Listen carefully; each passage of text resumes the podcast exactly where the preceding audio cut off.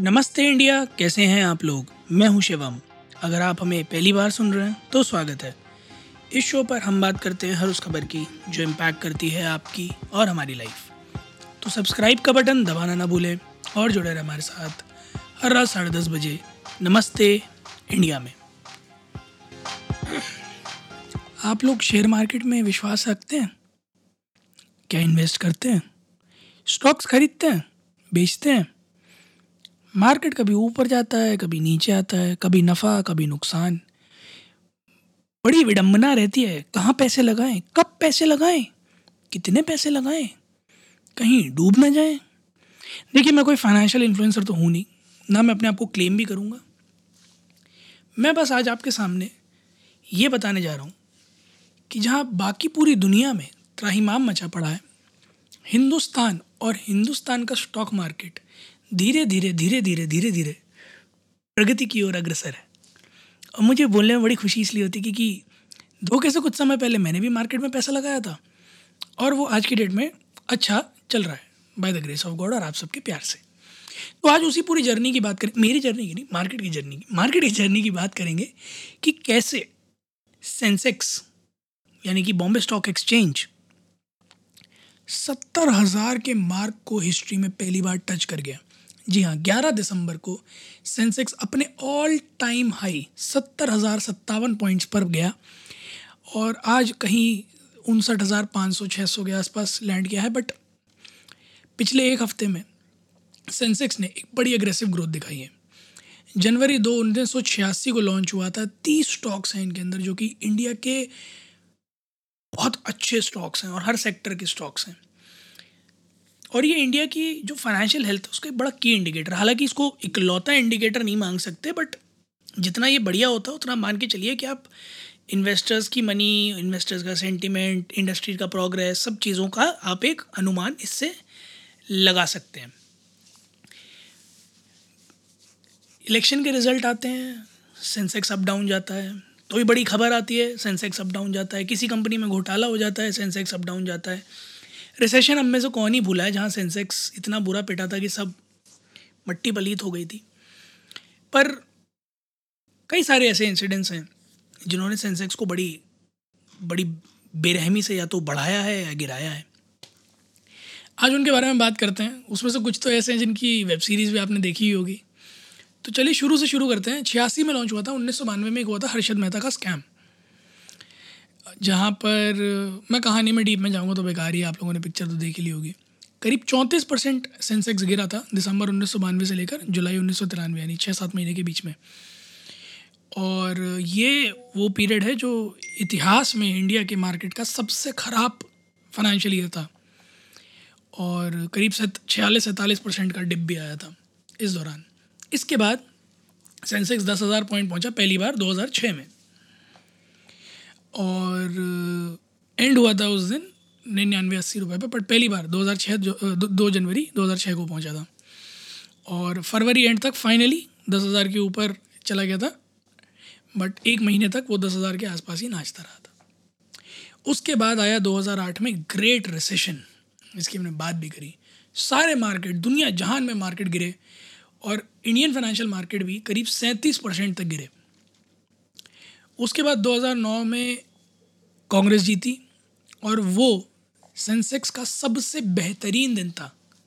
दूसरी बार कांग्रेस सरकार केंद्र में आई थी और मार्केट ने 18 मई 2009 को 17 परसेंट का जंप लिया था। जी हाँ मैं मज़ाक नहीं कर रहा 17 परसेंट का जंप लिया था।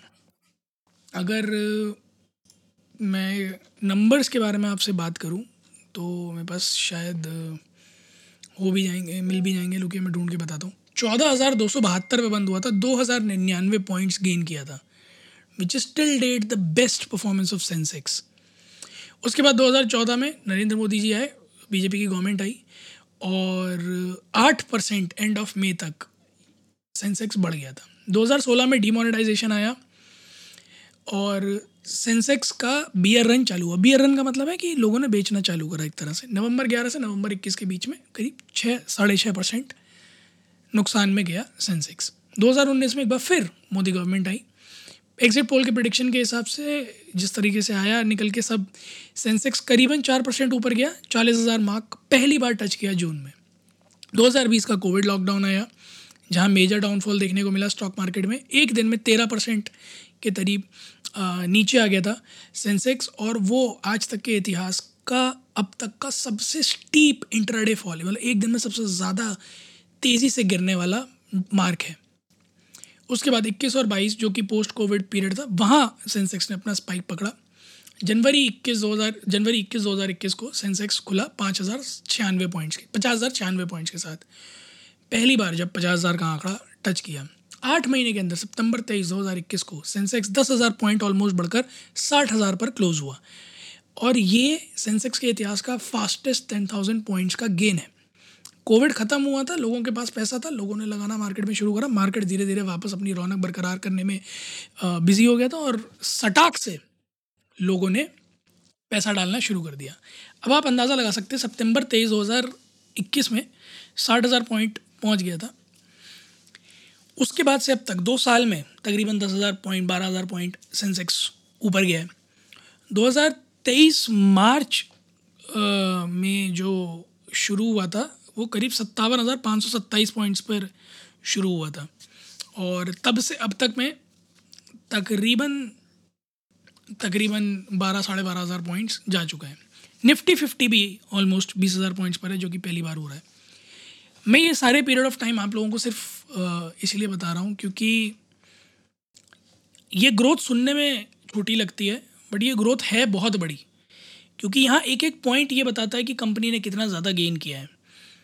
एक एक परसेंट ये बताता है कि इन्वेस्टर्स का हिंदुस्तानी मार्केट के प्रति रुख क्या है।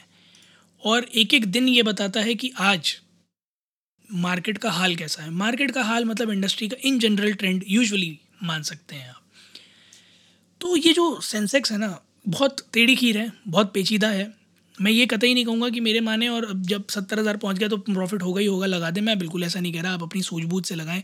मैं कोई सेबी का इन्वेस्टर नहीं हूँ। मैं सिर्फ़ इतना कह रहा हूँ कि सेंसेक्स हर किसी के बस की नहीं है, पर जिसके भी बस की है, उसने अपना बेड़ा पार लगा लिया है।